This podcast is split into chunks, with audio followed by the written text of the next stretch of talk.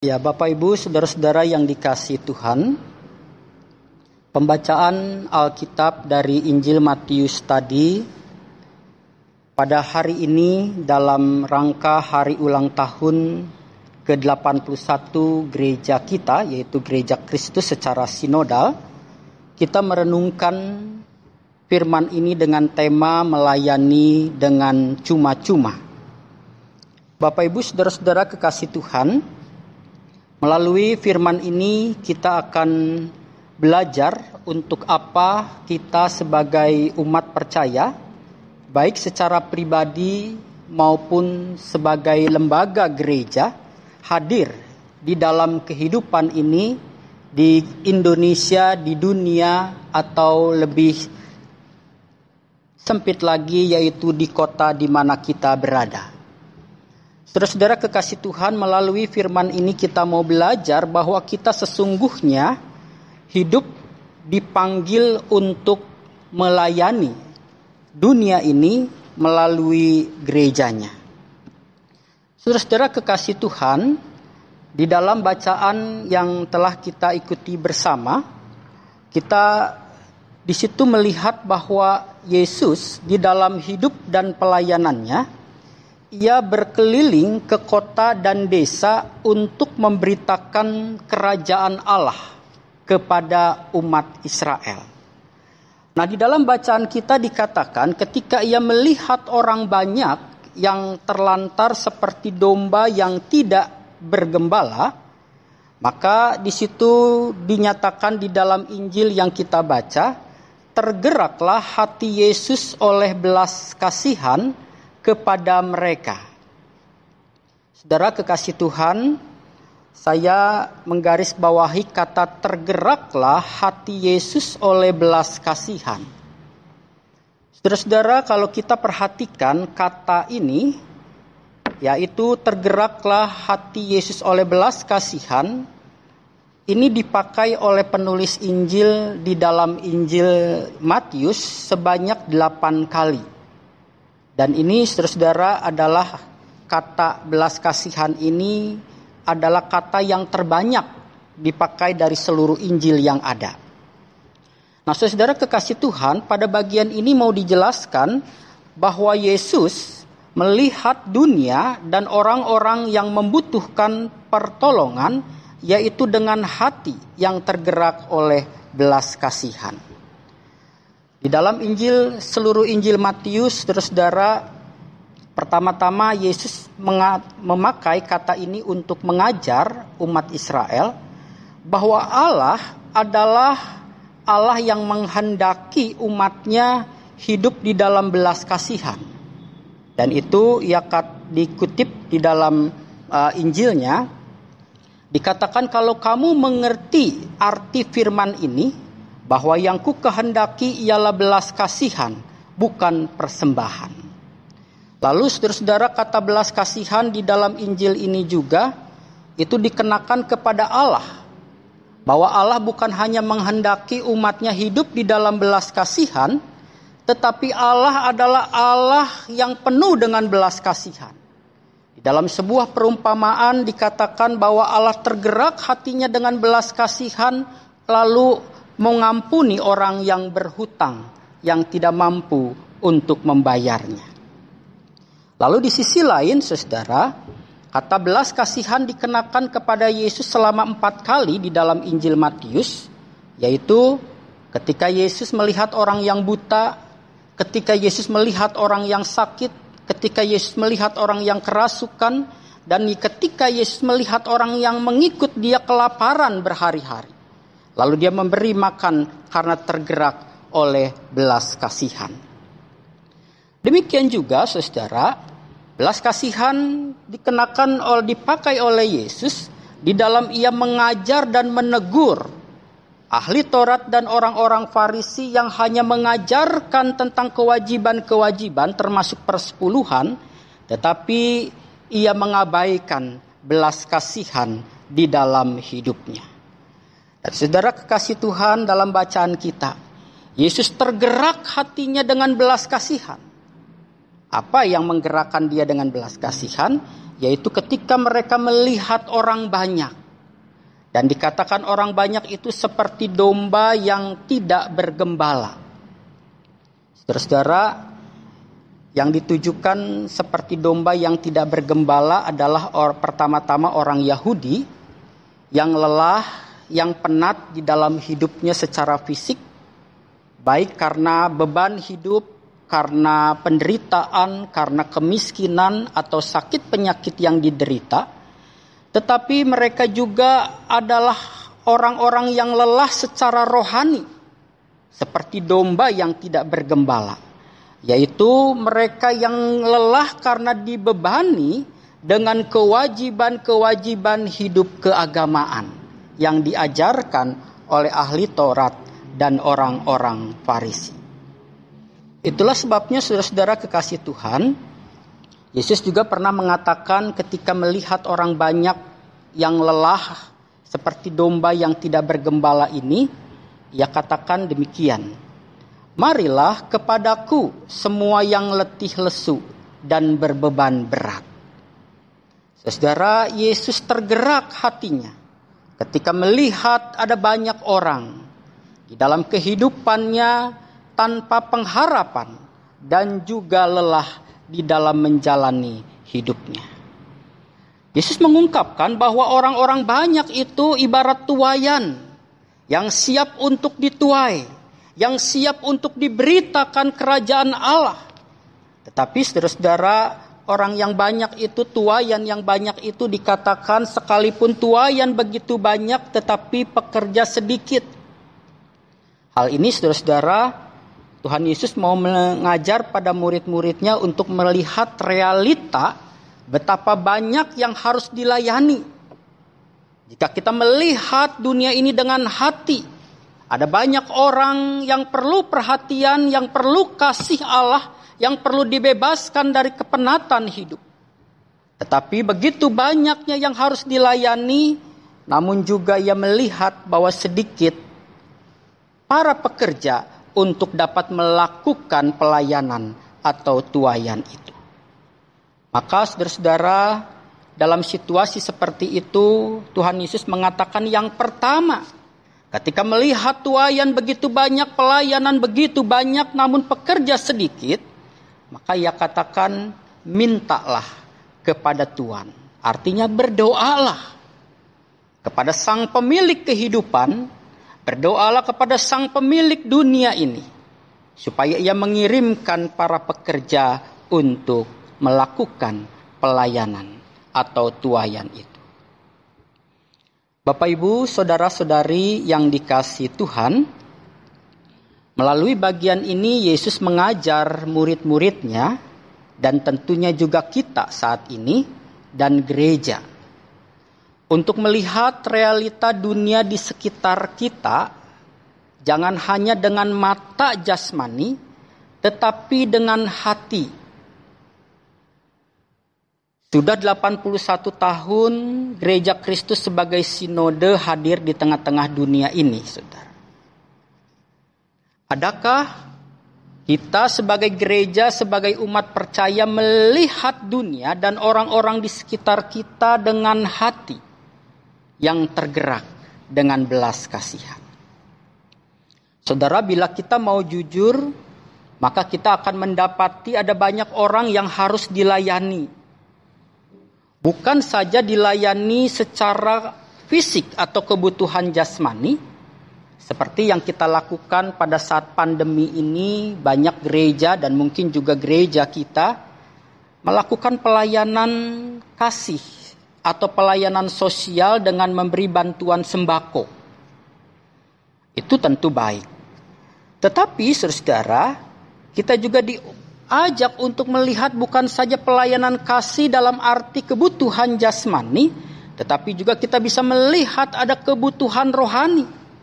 Ada ada banyak orang di tengah-tengah situasi sekarang ini di dalam kehidupan dunia ini, ia juga penat dengan kehidupan yang tiada pengharapan. Mungkin juga bingung mengapa hidup seperti ini dan mengapa Tuhan membiarkan hal ini terjadi. Dan banyak orang membutuhkan pengharapan di dalam hidupnya. Saudara-saudara kekasih Tuhan, melalui pandemi ini kita juga diingatkan saudara bahwa pelayanan pemberitaan kerajaan sorga itu bukan hanya bisa kita lakukan pada gereja lokal, pada jemaat yang kita jumpai satu demi satu. Tetapi bahkan ada banyak orang pemakai internet atau media sosial yang saya mengikuti sebuah webinar dikatakan jumlahnya bisa puluhan juta bahkan di atas 100 juta di Indonesia ini dan mereka adalah orang-orang yang terpapar dengan berita-berita hoax, berita palsu, berita yang mencemaskan, berita yang menakutkan dan mereka membutuhkan berita-berita kabar baik yang memberikan ketentraman. Di situ saudara-saudara kita diajak untuk melihat dengan hati bahwa banyak orang yang membutuhkan kasih Tuhan.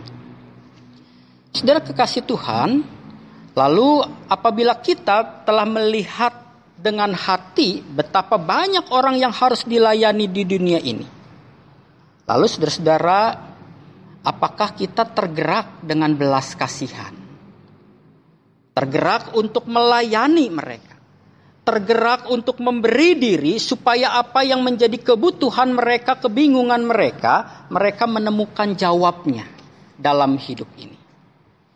Saudara, kalau kita tergerak hati dengan belas kasihan, pertanyaan selanjutnya, saudara, apa yang harus kita lakukan dalam hidup ini sebagai pribadi, umat percaya maupun sebagai gereja?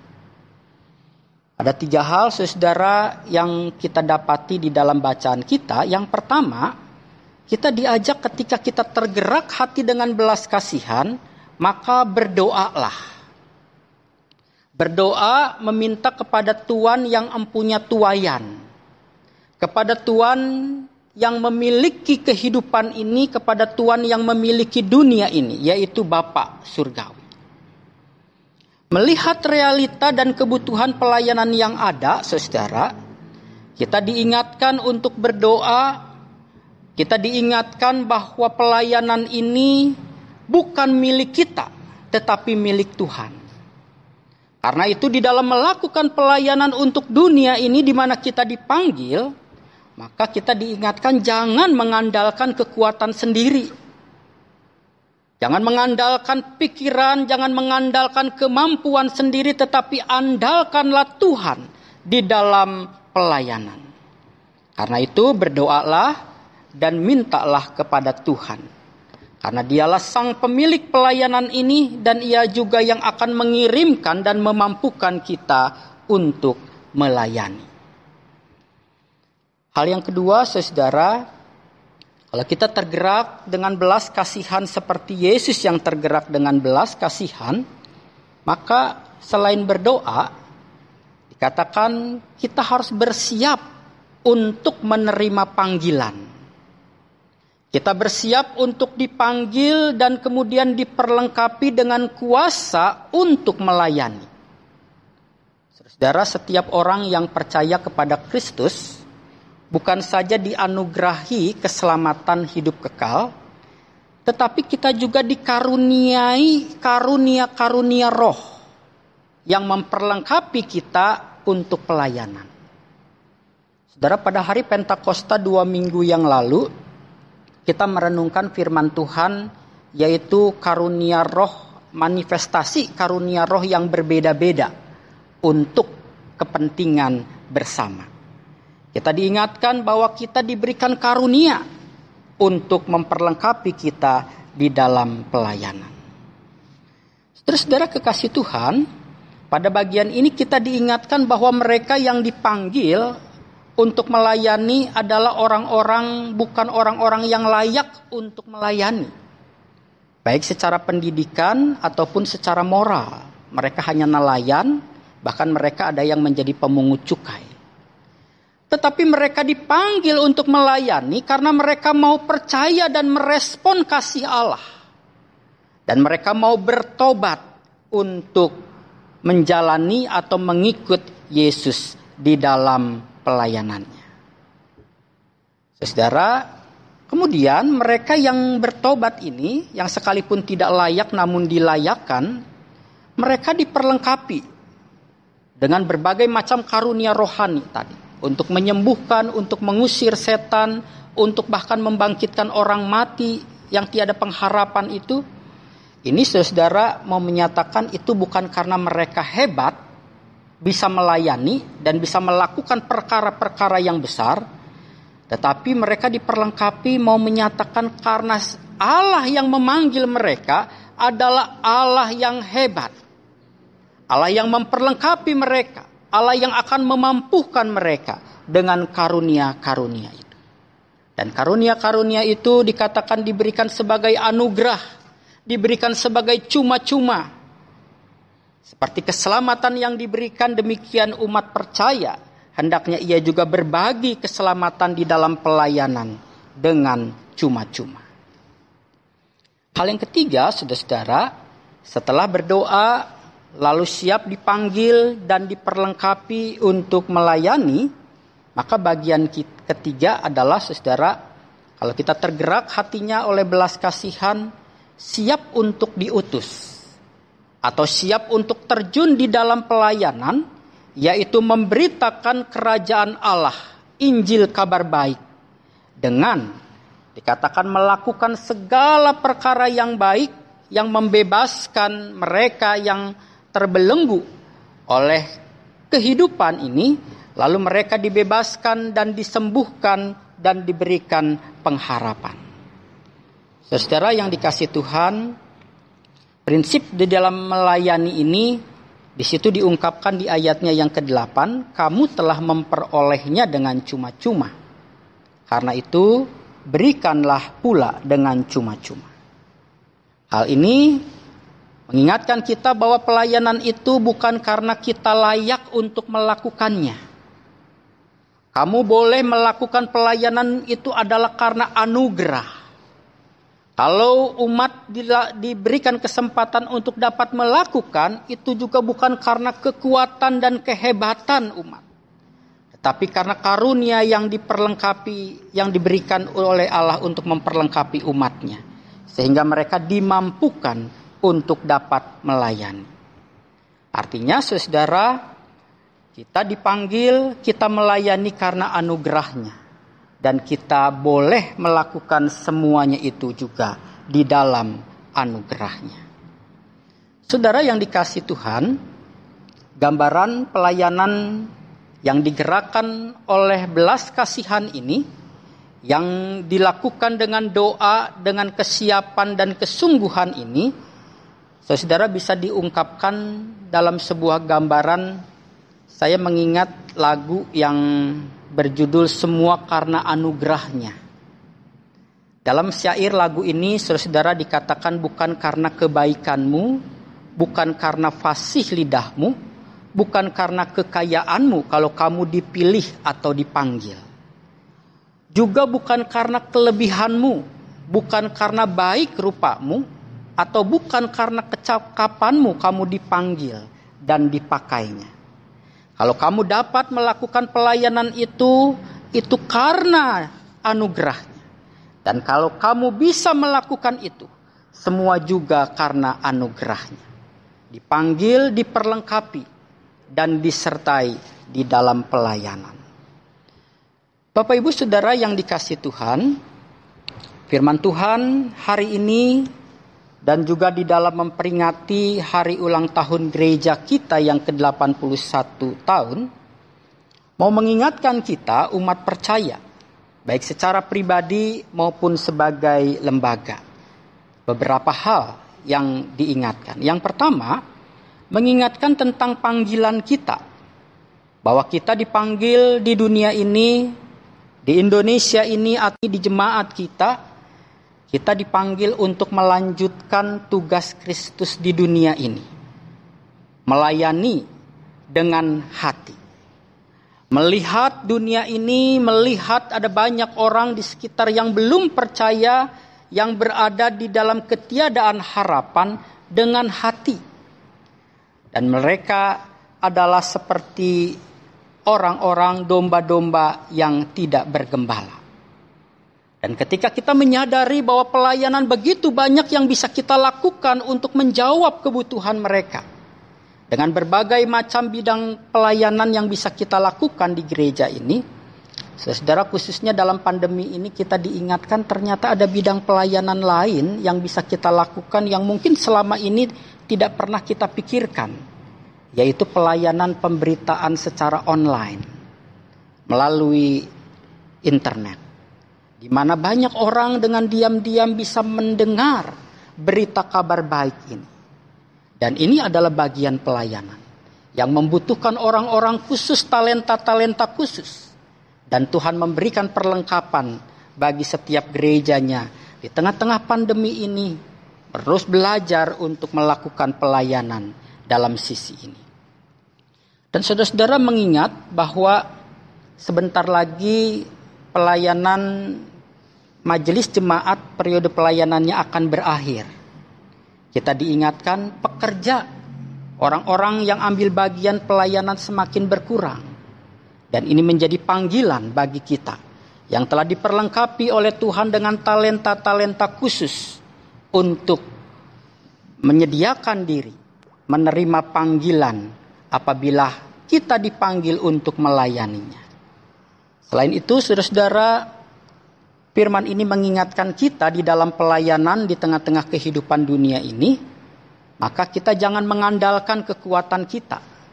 Ini adalah pelayanan milik Allah, karena itu andalkanlah Allah. Dan itulah sebabnya kita perlu berdoa, membawa setiap pergumulan, setiap pelayanan, setiap keadaan kita bawa kepada Tuhan, memohon penyertaan, pertolongan, dan kekuatannya di dalam pelayanan kita. Yang kedua, saudara, kita diingatkan melalui firman ini bahwa setiap kita umat percaya tanpa kecuali kita bukan saja dianugerahi keselamatan, tetapi kita dipanggil dan diperlengkapi untuk membawa kabar baik kepada dunia. Dan Yesus di situ dikatakan memanggil setiap murid-muridnya, artinya setiap orang yang telah menerima keselamatan. Hanya orang yang menerima keselamatan, yang telah menerima kasih Allah, dia bisa memberitakan keselamatan dan memberitakan kasih Allah itu. Dan untuk itu saudara-saudara tanpa kecuali setiap kita orang percaya diperlengkapi dengan bakat, dengan minat, dengan talenta, dengan kemampuan yang berbeda-beda untuk dapat memperlengkapi satu dengan yang lain di dalam pelayanan ini. Saudara yang dikasih Tuhan, Mungkin nanti beberapa saat lagi nama saudara bisa saja tercatat di dalam formulir pengajuan bakal calon majelis jemaat. Dan itu saudara menunjukkan itu bisa Tuhan pakai bahwa kita dipanggil untuk ambil bagian di dalam pelayanan. Ketika nama kita muncul, kita diingatkan apakah kita punya hati untuk ambil bagian di dalam pelayanan yang Tuhan beri kepada kita. Hal yang ketiga, melalui firman ini kita diingatkan bahwa keselamatan yang kita terima, karunia yang kita terima, karunia-karunia rohani, bahkan hidup kita adalah anugerah Tuhan. Dan kalau kita telah menerima anugerah Tuhan begitu melimpah di dalam hidup kita, kita diingatkan maukah kita membagi karunia itu, keselamatan itu dengan cuma-cuma melalui hidup kita, melalui pelayanan kita.